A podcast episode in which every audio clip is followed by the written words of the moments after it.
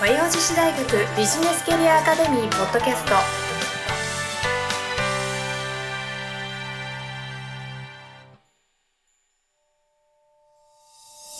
皆さんこんにちは。和洋女子大学ビジネスキャリアアカデミーポッドキャストナビゲーターのトーマス J. トーマスです。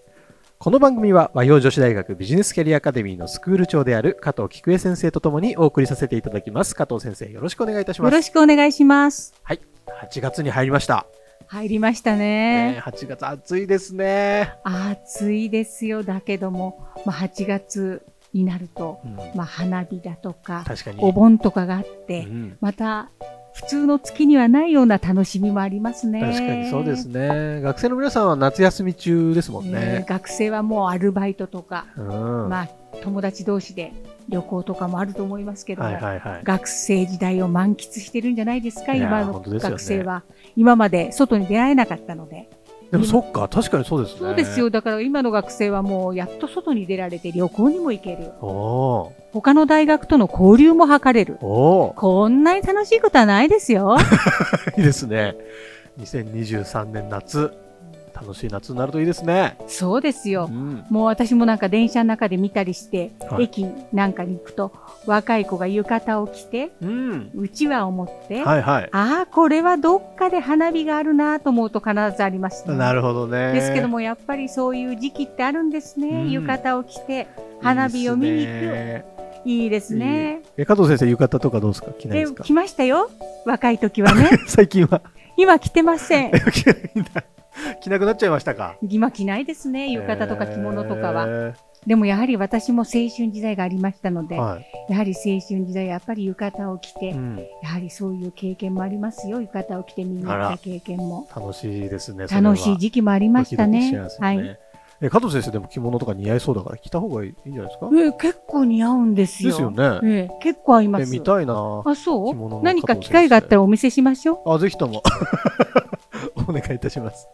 ぜひですね、加藤先生のあの着物姿見たいリスナーの皆様いらっしゃいましたら、番組の概要欄のですね、メールマガ登録、はい。言われるから登録していただいて、そのはいメールマガに返信する形で見たいですとおっしゃっていただけると、加今、藤先生喜びますの姿、写で。真に撮ったのはあります。あ、そうですか。写真じゃあ送りますので言ってください、ね。配信することできますよ。はい、ありがとうございます。というわけでですね、えー今日のメインテーマでは、加藤先生のこのビジネスキャリアアカデミーの未来というか、こう、どういうものをこう思って立ち上げたかだったりとか、ちょっと加藤先生自身に掘り下げを向けていこうかなと思あ、ってるそんですけど、うですか。はい、いはい。ろいろ聞かせてください。はい、はい。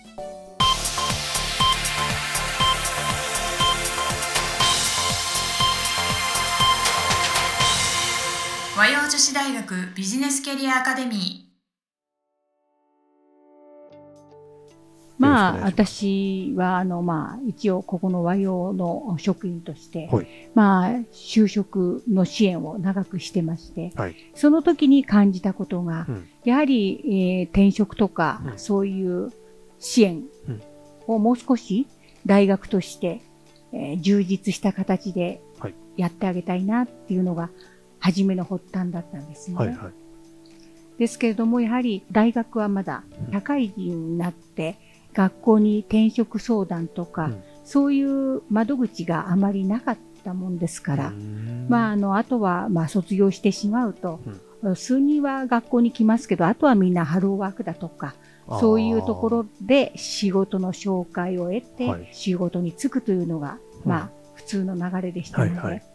えーそれよりも、まあ、もう一度、いろいろ学びをおして、再チャレンジの支援ができたらなというふうに思いで、うん。えーこのビジネスキャリアアカデミーを開講したいと思いましたね。なるほどね。うん。なんかちょっと前にあの、高梨先生にゲストにお越しいただいたときに、はい。結構立ち上げる段階でもいろいろ大変なこともあったみたいな話あやっぱりあの大学として新たな取り組みでしたので、うんうん。やはり理解していただくのにとても時間がかかったということもあります。やっぱり会場とかも、やはり大学に付随する一つのビジネスとして、うん。やはり認めていただくのがなかなか時間がかかったということもあります。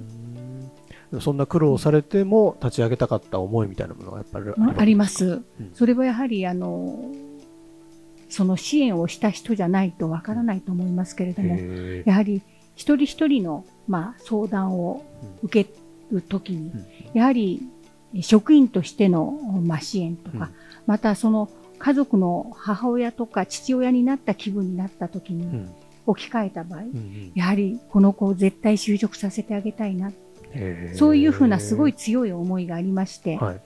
大学の4年間出たうん。子供が就職もできないでう、ちにいても困るなと思って。それではまあ一生懸命で企業を紹介してうん、縁につながればなというふうに、それだけ思っていましたね。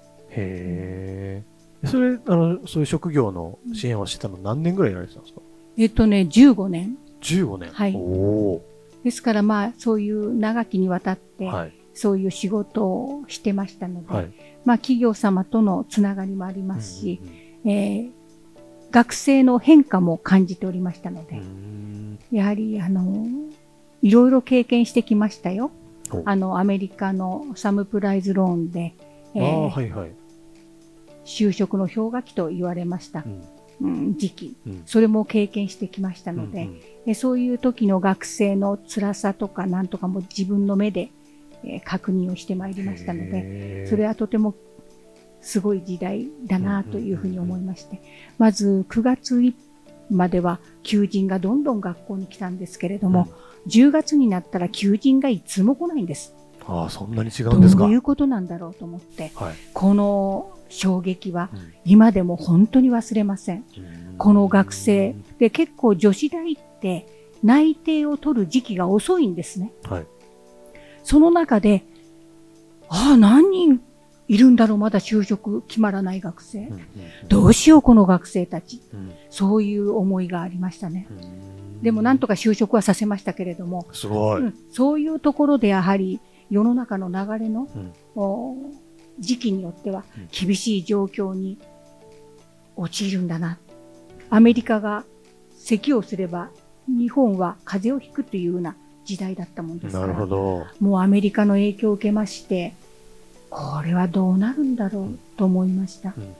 で、そういう時にね、やはりなんとか就職はさせましたけど、それがやはり何年も続きましたうんので、うんうんやはり自分、その学生はですね、うん自分の思ったような企業に入れない学生もたくさんおりましたうん。ですけれども、まあ、大学を卒業して、無職では困りますので、えーなんとかうん仕事には就かせましたけれに。ども。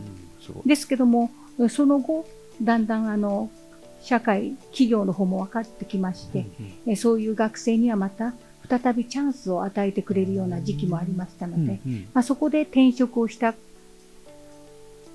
卒業生もおると思いますね。うんうんですけれども、本当にその時期は、あーどうにもならない。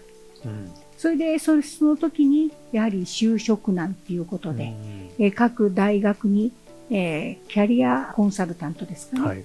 えー学生のうん就職支援の相談窓口として、えー CDA ですね、うんそれを置くようにというふうなことが文科省から言われまして、それで各大学が CDA をうん。採用するようになったんですね。でそれであとはもう一つは企業訪問を積極的にするように。うん。積極的にして企業の求人を持ってくるうんということで和洋もあ営業マンとして企業訪問専用の方を採用しました。なんとかやって記憶ありますね。ですけども、やはり、その時もやっぱりあれだったんですけど、やっぱり、求人を持ってくるうん営業マンって大変なんですようね。んなるほど。やはり、だからそういう点では、やはり、えー今までの企業と大学の縁、うんそれをやはり大事にした大学が勝ち組でしたね。へえ。なんかいろいろなことを経験されてええ。きてるわけですね。そうですね。そういった活動の中で、ええ。その、まあその、当時は学生一人の、この、うんなんていうんですかね、スキルアップじゃないですけど、えっ、と、リカレント教育というような分野も、うん。の重要性みたいなものにも気づかれて。そうですね。私は、あの、その、就職担当してた時にですね、あの、いろいろな研修に出まして、えその時に文科省が、これからはリカレント教育を積極的にやってほしいというようなことで、そのリカレント教育に興味を持ちまして、リカレント教育って何なんだろうと最初思いましたー。うんうん。社会人の学び直しの場ということが分かりまして、これからは大学と企業がうん。連携をしながら、えー職員の教育に尽力するのがうん。普通になる世の中が来るというふうなことをうん聞きまして確かにそうだなと思いまして、うん企業が求める人材を大学の方で育成できたらなと。おおなるほど。えそこが発端ですね。へそれでこれは面白いと。ーうん企業ってどんな人材を必要としているのか。それをまあ、一応この立ち上げるときにうん、各企業に500社ぐらいですかね、アンケートを取りまして、すごい。ね、その中でどういう支援が必要なの？か、うんどういう人材が必要なのか、うんうんそれによってどんな支援をすることが大事なのか？それがね、結構マッチングできたんですね。えー、すごい。それで、まあ、こういう、こうこの講座には、うんこういう講座を開講してあげることが、うん企業が求めている人材育成につながるのかなとうん思って始めたのが発端ですね。すごい。うん500社のアンケートそうですってすごいですねね。まあ、あの、帰ってこないところもありますけれども、まあ、最低何、あの、何パーセントっていうのが返ってくればいいですよって言って、うんまあ、そのパーセンテージは達成しましたので、ああ、そうまあ、ですか。ほぼほぼ、あー統計資料としてはできるかなと。でその現場の生の声を聞いた上で、ねうんこの講座カリキュラムを作られて。そうで。す。ですけども、まあ、その開校と同時にコロナ禍になりましてですね、ああ、すごいタイミ3ングで年以。上外に出られない時期が続きまして、これはすごい厳しい時代に、はい。厳しい時期に、うん。なんでこんな時期に、まあ、開校しなきゃいけないんだろうと思って、いや、あの。非常にね、あの、まあ、苦しみましたね。へなぜかと言いますと、やはり、えー企業の方も、リモートとかで。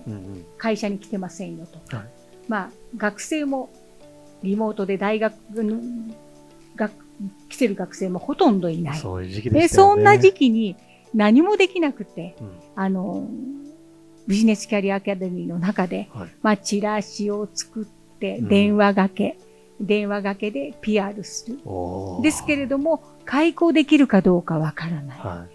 まあ、そういうふうな不安定な時期を超えまして、うん今、やっと、あの、自由に企業訪問もできるようになったし、えー皆さんにもどんどん来ていただうくん。時期になりましたので、へまあ、これはこれは良かったなというふうに思っーいやすごい時期を経て、そうなんです。へー。でもね、うん。コロナ落ち着いてよかったですけど、コロナ禍も、ズームでの開催をしてた。りとか、いろいろズームでも挑戦されてまし。たたもんね。はい。ですけども、まあ、はっきり言って、初めての経験ですので、うん。設備がない、うん。機材がない、うんまあ、機材を学校の方に購入していただく手続きを取ったりして、うんまあ、なかなか順調には進みませんでしたけれども、今はもうどんどん、ズームでも、お沖縄、仙台、へえ。ー大阪。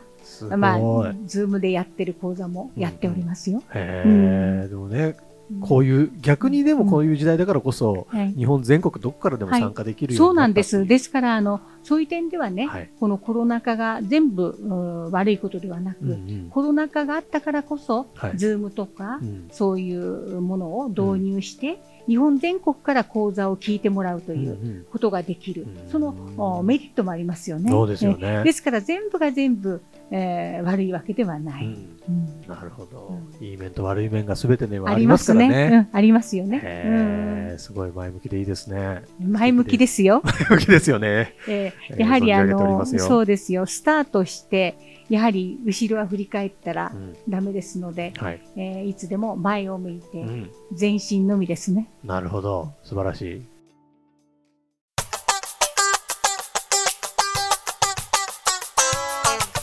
和洋女子大学ビジネスキャリアアカデミはい。というわけで、一旦ですね、えっ、と、加藤先生のお話止めさせていただいて、うんえー19回のエンディングに移ろうと思うんですけれども、うん今回はまあ加藤先生のまあこれまでの経歴みたいなこともうん話していただきましたけど、うんなかなかいろんな経験をされて、苦労もされてうん、ここまで来てるんですね。そうですよ。なんかこういう話を聞くとこのうんビジネスキャリアアカデミーって、うんあそういう思いで立ち上がってきてるのかみたいなことがすごくわかりますね。そうです。分かっていただけましたか、はい、とっても新鮮でした。あ、そうですか。はい嬉しいですね。嬉しいですか？よかった。ありがとうございます。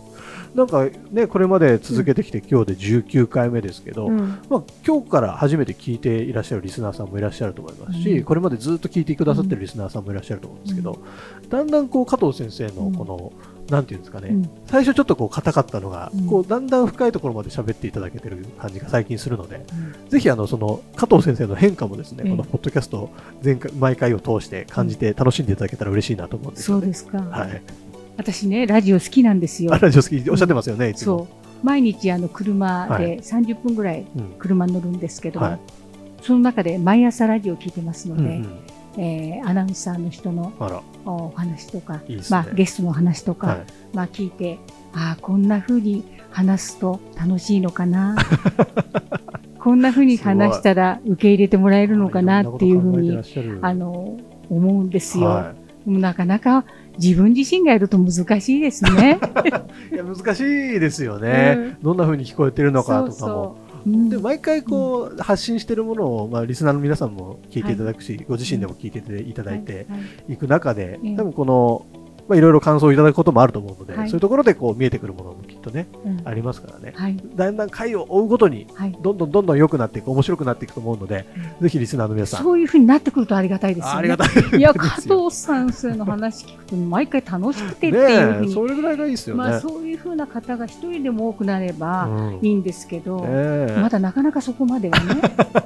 皆さんちょっともうこの番組の宣伝お願いしますよ。でいろんな人にあの一人5人にこう伝えるってことをしていくとどんどん増えていくと思うので、そうですあの これノルマ今増えですよ。てます？増えてます増えてます。再生数はね、うんありがたいことにすごく伸びてますので、あ、そうですか。はい嬉しいですね。聞いていただいてるっていうのははい本当に嬉しいことですので、皆さんありがとうございます。引き続き聞いていただけるようにお願いします。